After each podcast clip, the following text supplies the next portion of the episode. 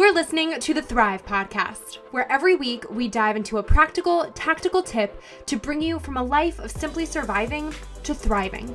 It's personal development for the everyday girl who is done with coasting through her days, done with feeling like she's missing out on the deeper meaning of her own life, and done with mediocrity once and for all. Because it's not enough to simply survive, you deserve to thrive. Welcome back to Thrive. Today's guest is none other than Dr. Robin, who you may very well know from her years as the therapist in residence on The Oprah Winfrey Show. Or maybe you know her from her New York Times bestselling books, or her times on Good Morning America, The Today Show, ABC, or so many others. But what Dr. Robin really wants you to know, beyond her resume, is her story of resilience and message of hope for anyone and everyone who has gone through something in life which, spoiler alert, is all of us. Today, we talk about what it really means to be fearless, how to handle isolation anxiety and getting social again post pandemic, and what to do with the unfinished woundedness that we all carry from our childhoods. She is truly sage with so much insight and wisdom to share, and I am so, so honored to bring our conversation to you today. Stay tuned through this conversation. Drop it five stars if you like what you're listening to.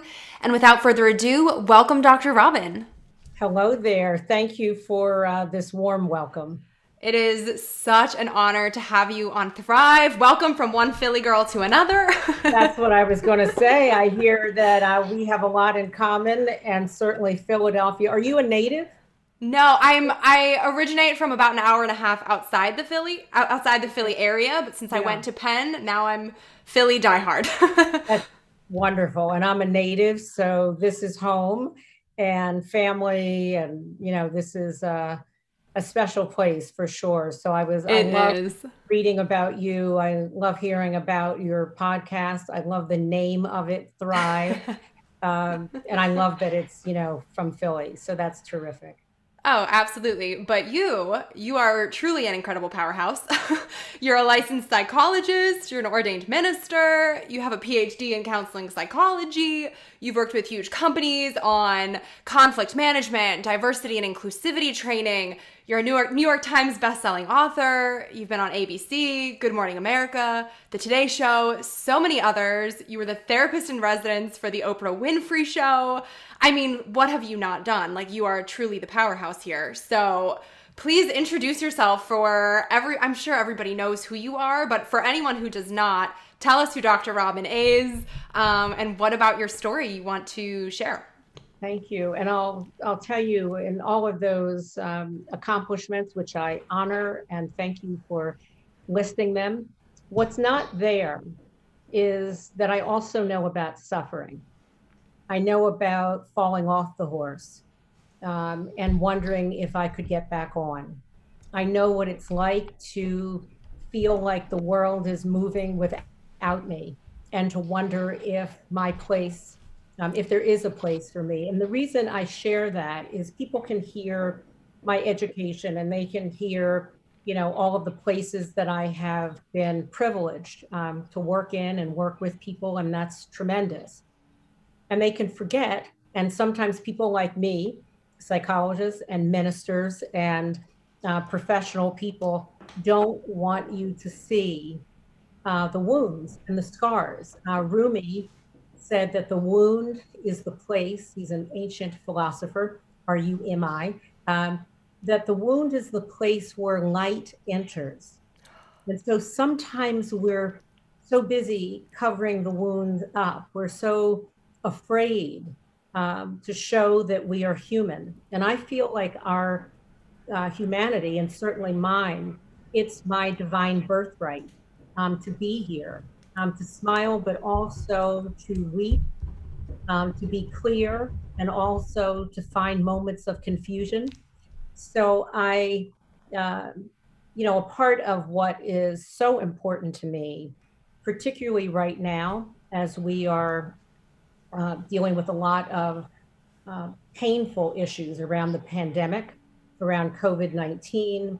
Uh, but as we talk about the pandemic, a year of being socially isolated. And now the vaccines are here and people are feeling excited and optimistic and scared. Um, will it work? And then there was a, a blip uh, with the J and J vaccine, you know, with a small number of people, and yet um, that stirs up fear. So there's reentry excitement, and then there's terror about how do we really do this? And then there is the issue of race and racism and the ways in which uh, people are uh, being harmed and also wanting to be hopeful. Um, the George Floyd uh, and the um, officer, former officer Chauvin trial just, you know, brought back a verdict of uh, three guilty. Um, you know, he was guilty on all three accounts. So people have said to me, "How do you feel about that?" And I feel relieved for George Floyd's family, and I feel relieved that in this instance, there was a moment um, where the jury did its job.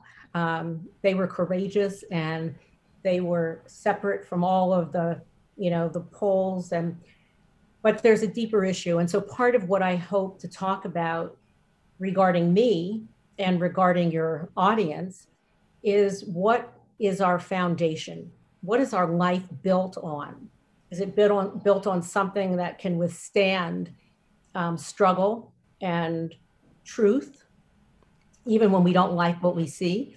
Um, and if it's built on something that cannot withstand uh, observation and uh, feedback, then we're in trouble. And so I'm hoping whether it is a person who is thinking about their job, or they are thinking about the pandemic, or their relationship with a lover, or the issues of COVID 19 and race, that we start talking about the foundation upon which our life, our beliefs, our isms and schisms um, is really built on. So that's what I'm that's how I live my own life. And that is what I am doing in the world right now. I love that you brought all of that up too in such a poignant and beautiful way because I feel like you speak to so many people who have the lengthy resume and have that successful list of accolades. And I would say more often than not, people tend to want to lead with that. And not many people have the courage, I would say, to step back and say, but wait, there are some important details missing that are just as relevant, if not more relevant sometimes, to your story, to who you are, and to how you connect with the world thereafter. So I love that you said that, especially in this world of social media that we live in, where Instagram is literally a highlight reel for people it's just so important to remember and too often forgotten. So thank you for mentioning that right off the bat because I think that beautifully sets the stage for the conversation. That's great. Thank you. And I think, you know, the other piece of this is that because of what you just shared, we can crave something that doesn't exist. And how dangerous is that to be in pursuit and to crave and to be hungry for things that aren't real? And then to feel like a loser because I don't have what that Instagram post shows, but I don't realize that it's airbrushed and it's perfect. And nothing about us is perfect except for that we are perfectly imperfect. And so I just welcome uh, this conversation and your appreciation for the fact that our humanity is our resilience, it's our strength, it's our fortitude, not the thing that we need to run from. Yes. I know you're all about helping women live fearlessly and mm-hmm. really mm-hmm. redefine failure to to live a fearless life. What does fearless mean to you? Yeah, thank you for the question because it doesn't mean what people think. They're like, right. no, I don't have fear. I'm like, no.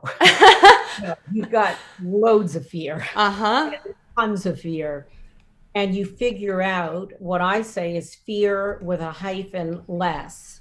So that I fear my goal in my own life is to fear less in this moment that I did in the moment before and that I will have less fear in the next moment if I'm privileged to have another moment than I do right now. So it's about living with our fears and also about examining what our fears are about. So often we are um, conditioned and we're afraid of things that aren't necessarily uniquely ours. It's my mother's fear, it's my grandpa's fear, fear. It's the fear that someone put on me. And then I walk around with it as if it is my own. And so, a piece of what it means to be fearless is to examine what is it that holds you back? What message have you told yourself? You know, you're too tall, too short, not white, not black, not this, not, you know, you're an, a Democrat or you're Republican, you're a Republican and a Democrat. I mean, and all of a sudden we don't know what our own truth is. You know, there's a older movie now uh, with Julia Roberts. It was The Runaway Bride. And uh, I don't know when that movie was made, but anyway, she, each uh, person she's engaged to, uh, she, people are asking, like, and her fiancés are asking. Um, she didn't have them all at the same time, but each time she had a different fiance. Her fiance would say, What's your favorite egg? And she'd say, What's yours? And so if they love scrambled eggs, she loves scrambled eggs. If they loved eggs Benedict, she loved eggs Benedict. So as the movie goes on, and Richard Gere is also in it, she gets to the end, toward the end of the movie, and she says, By the way, I figured out what egg I like. I don't like any of the eggs that I said that I like. There's only one egg that I like. And so my um, journey with women in particular is for us to slow down enough to ask ourselves, to become acquainted with ourselves in terms of what clothes, what eggs, what beliefs, um, having children, not having children. I mean, what does all of that mean? Getting married, not getting married, getting married and staying married. I mean, sexual orientation. I mean, there's so many things. And my question is that we learn to overhear our own voice in a way that we've maybe ignored or been afraid to pay attention to. And that to me is fearless living. That is awesome. It reminds me too of something that you said on Oprah a while ago about unfinished wounded or um unfinished woundedness. Yeah. And yes. I would love for you to unpack that a little bit for listeners and maybe share a few tips for discerning uh, mm-hmm. uh, what in our lives might be remnants of this unfinished woundedness. Because I yeah. think in this journey, I think we oftentimes don't necessarily realize right away what is something that we've just been carrying since childhood versus what is something that is an actual conscious decision as a grown up. mm-hmm. And I know from my own experience in therapy, so much of it is sitting down and talking to 11 year old you, or 13 year old you, or six year old you, yes. and coaching yourself through some of the things that you might not have, or probably not have processed at that yeah. time. So, can you kind of unpack that a little bit for people and yeah, what that means? Sure, absolutely. You know, it's interesting. I was uh, just today, and you know, honest, um, this is the truth. I was talking to my four-year-old me, and really appreciating her, like how resilient and robust and creative she was, uh, and the ways in which people did not necessarily understand her, uh, and what how that shaped my life, how it made me more sensitive to people being misunderstood and the pain of that. And so it's interesting that one of the quotes I said that you may have heard is adulthood is about finishing the unfinished business of childhood. People are like, you know, and what does my childhood have to do with anything? And I'll say, well, if you're a native um, speaking Italian. Where'd you learn to speak Italian? And people look like, well, where do you think I learned at home? I said, okay. And if you are a native English speaker, where'd you learn that? At home, of course. So, where'd you learn how to be angry? Where'd you learn how to swallow your anger? Where'd you learn that girls who are too smart might scare boys? And how'd you end up then carrying that from six or 10 to 21 and to 31 and maybe to 81, you know? Like, so, and this isn't about blaming parents uh, or grandparents. It's simply about taking the sheets off, you know, the covers off, and being kind to understand who is it that is speaking to me? Who's telling me that I'm not worth it? So that woundedness, when you talk about unpacking it, is to really, without shame or blame, I call shame and blame the toxic twins. Um, they silence us. They take our voice away. They make us smile when we're heartbroken. Um, they make us break other people's hearts because we, if we are feeling shame, sometimes we end up shaming other people. You know, if you watch parents and their children, uh, sometimes a parent will correct their child, not really because the child needs to be corrected, but because the parent is feeling embarrassed. Embarrassed in front of the neighbors, embarrassed in front of, you know, her parents or his parents.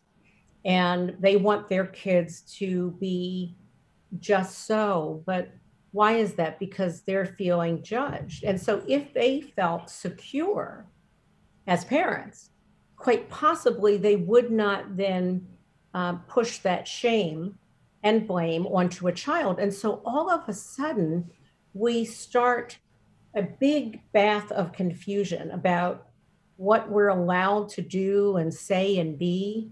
Um, you know, boys that I will talk about a boy who then becomes a man who has lost some of his softness. And we wonder why, because sometimes as a little boy, that boy fell down and a little girl fell, fell down. We pick the girl up and we kiss her boo boo and we change her band aids and we get a Mickey Mouse band aid. And then we get a, some other kind of band aid for the little girl. And the little boy, we tell him to get up and you'll be fine. and then we're wondering what happened to his his tears what happened to his feelings we didn't take care of them we did not welcome them and so wounds and that's why it's interesting you ask about that in terms of Rumi when I started off by saying that the wound is the place where light enters. And so if we are, if we understand that, our wounds are really important because the light comes there. We get to see who we are and who we're not, and to to figure out how do I develop a love affair with myself. You know, we're often pursuing approval from the outside world. And what I would encourage, and you talked about tips for people to do, is all the energy we put into relationships with other people, that we begin to use that energy toward the self. I mean, if we use the energy on ourselves that we use to please parents and please lovers and please bosses, we would feel tremendous. But we use our energy elsewhere. And so this really is about making a U turn uh, in the middle, maybe, of the road safely, um, but in the middle of the life road and saying, uh oh, you know, I just realized I passed my own exit, meaning I passed me. And I'm going through a revolving door and I can't seem to catch up with myself. And so this is about, again, slowing down enough to know that sometimes we are missing in action, particularly as women. I think that's so important to know and to understand also that we all have these wounds from our childhood. This isn't something that the, the lucky few can escape, regardless of your background, regardless of really anything about you. This is something that we all have in some capacity. So it's it's not something that you should feel like you said any shame about. There's no one to blame. It's really just about being open and willing to sit down with yourself and unpack it to figure out how you can best move forward with your life because it's and I love how you mentioned finding the positive in that too because that was something that took me a long time to do but it was like a light bulb went off when I did it for myself because uh, long story short was bullied really badly in middle school. And it I would never take that away now as an adult because it made me so much more empathetic and so much more aware of what others are going through just even in any social setting like how someone might be feeling what they might be thinking. I'm like hyper aware of it now and i'm like the best friend of anyone in the room so it's something that was absolutely so sucky and terrible in the moment but really influenced who i became but it really took sitting down and being willing to to think okay, why am I reacting this way in this situation? What about my past is influencing how I'm acting and or reacting in my present? And you have to be willing to really go through some hard conversations and relive some hard memories with yourself to get to that point. But it's wow, it's so powerful when you do. As the world starts to uh, slowly but surely open back up post pandemic, can you give listeners some tips on maybe resharpening some social skills or getting reacclimated to more social settings and kind of bridging that gap between the last time that we've been in public with people as social members of society and now where we largely speak through Zoom screens. it's quite different, isn't it? You know, oh, completely. And as much as we have all, at least at one point, complained about Zoom and you know, missed touching and seeing and hugging and shaking hands. We also got used to it.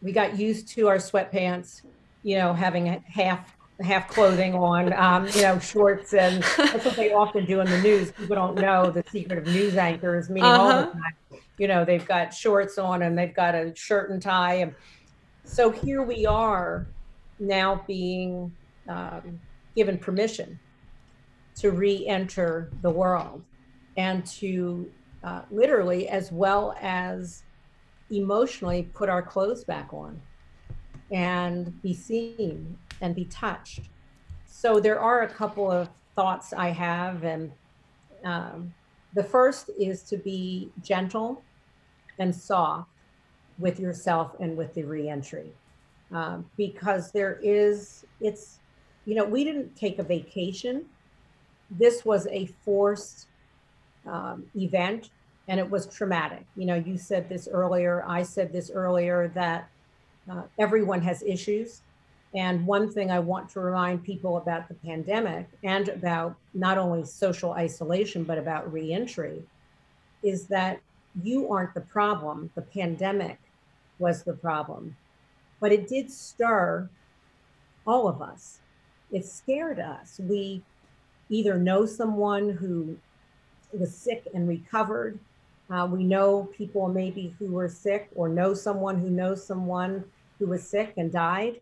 Um, there are people still we know being infected and also deaths that are still happening because of COVID 19. So, softness, and it can be so underestimated the power of being kind to the self uh, if we are kind to ourselves, we have more energy to be kind and patient with others. One of the things that happened during the pandemic is people who maybe had a lot of patience kind of lost it. you know, they got tired and they got worn down and worn out and they thought they were like going to be home for maybe a couple months you know, maybe through the holiday, meaning last year. And now it is April of, you know, 2021. And so the reentry is first to be kind to yourself, um, to be patient as you reenter, to not over um, promise what you're going to do. So, one of the um, examples I give people have handled the pandemic differently depending upon what state you're in, what city you're in, what your government required.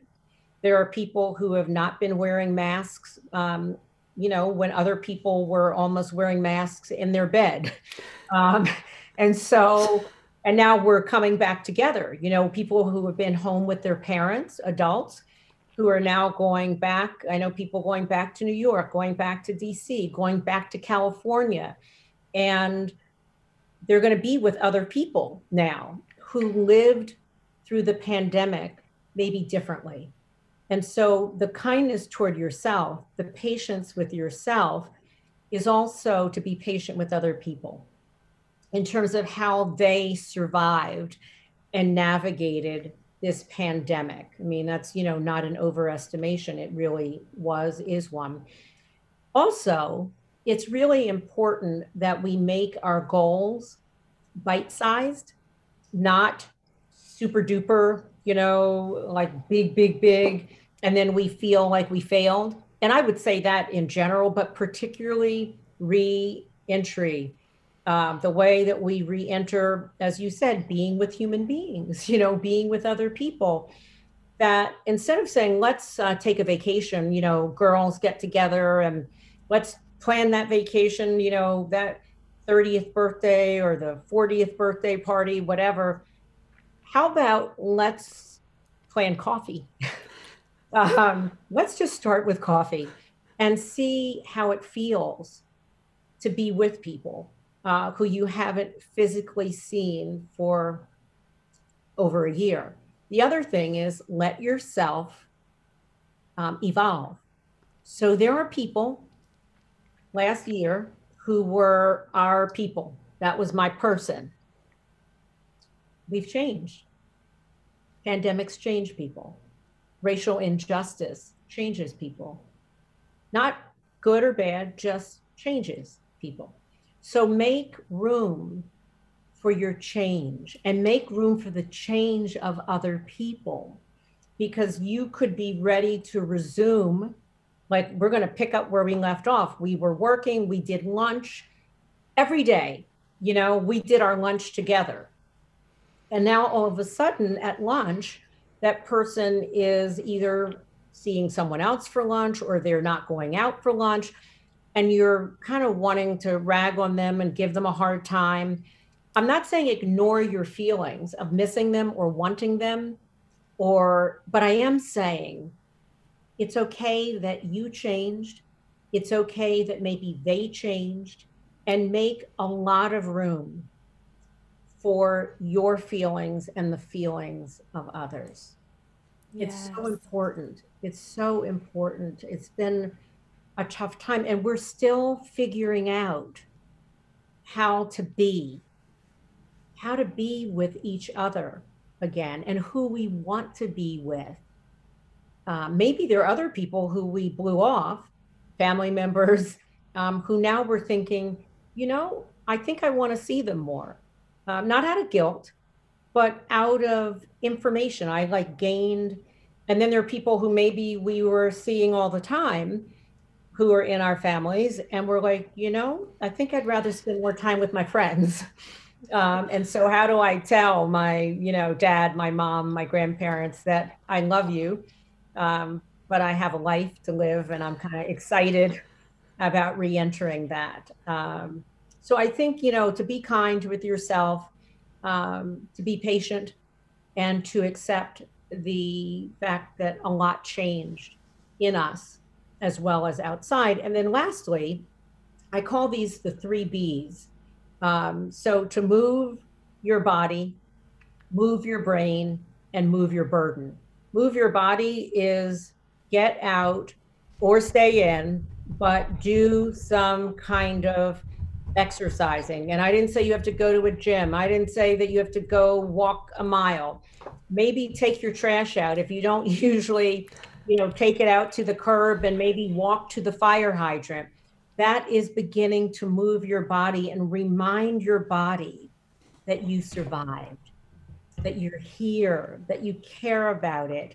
So, moving our bodies is so stretching, and being aware that we are stretching um, is important. Move your brain, watch your thoughts I tell everyone, I tell myself this watch your thoughts because your thoughts become your life. What we focus on is what grows. What grows ultimately has dominion. That means it reigns supreme.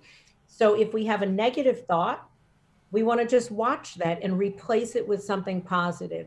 And then move your burden. You know, it doesn't mean we get rid of our burdens, but let's just be aware that we not kind of resuscitate an old burden that needs a kind of a do not resuscitate on it. Like, let's just let that one go. So move your body, move your brain, move your burden.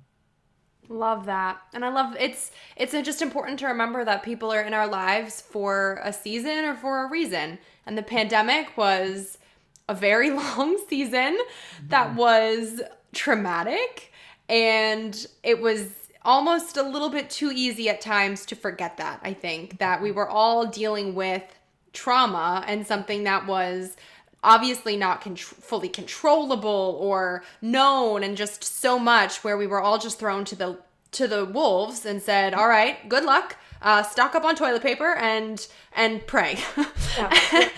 and there was nothing else anyone could do so how how we all responded to that was quite literally trauma response which i'm sure you, you know you're you're the expert on that so, giving people grace as we re enter, giving yourselves grace as you get back to all of it, it's like, it's like trauma response 101. Absolutely. And the fact that trauma uh, is not something that we can, I mean, we can put a band aid on a gunshot wound, but it doesn't work. So I just always remind myself and other people when big things happen, let them be big. I did a clubhouse event recently, and there were a number of very, um, you know, powerhouse women who, and I mean that because they showed up with their voice. To me, that's, you know, those are fearless, powerful women. And one of them started to cry and immediately said, Oh, and I said, Oh, wait a minute, what's that about? You know, um, our tears are our teacher. And I imagine when our tears show up, it's for a really good reason. And so I think redefining what it means to be in our lives after the pandemic. You know, what matters now? How does it matter? And just making the space and room to honor what you just said, which is a big thing happened to all of us. And we all handled it the best we could. It's just that we did the we survived. I mean literally somehow erica we survived. And to me i think we all need to kind of be given like a gold star that we're here. I mean kind of a little shaky and quaky and you know a little and off in certain ways but we're here and i think to celebrate that you are here and I am here and your audience is here. Not the same, but we're not meant. You know, you talked about bullying and that you were bu- bullied early on, you know, in those middle years and you wouldn't choose it. And I wouldn't choose things that happened to me. And I was in a car accident and had a traumatic brain injury and all, I mean, but it chose me. So I don't have a choice about that. What I do have a choice in now is what I do with what happened to me. And so I am inspired um, by you, by your, you know, by Thrive, honestly, that you are helping people, but women in particular, to define what does it mean to thrive. Well, that's a perfect segue that we couldn't have planned any better if we tried because something that I ask all of my guests who come on Thrive is what does thrive mean to you and how do you strive to thrive in your everyday life? Hmm. Well, per, and we didn't set that up. I mean, yeah, that, that couldn't have been better if we tried. I'll, tell you. I mean, what thrive means to me. Um, I have a an equation uh, that I used in my own recovery. And it's part of what I do when I'm coaching people and giving keynotes. And it's called Wake Up, Show Up, Grow Up, Rise Up. So, what it means to thrive to me is to show up for active duty in my own life. And that looks different every day, looks different every moment. Uh, you know, depends how much sleep have I had you know what's happening in my life what's happening in the world have i protected myself uh, you know am i glued to the television which um, could be very depressing? Or do I make sure that I have other ways of feeding my heart and feeding my spirit so that I wake up and take responsibility for my life, that I show up in my life, not on automatic pilot, not like I do this interview with you, but I don't remember that I was here. You know, that I don't even know I was here. And we've all done that.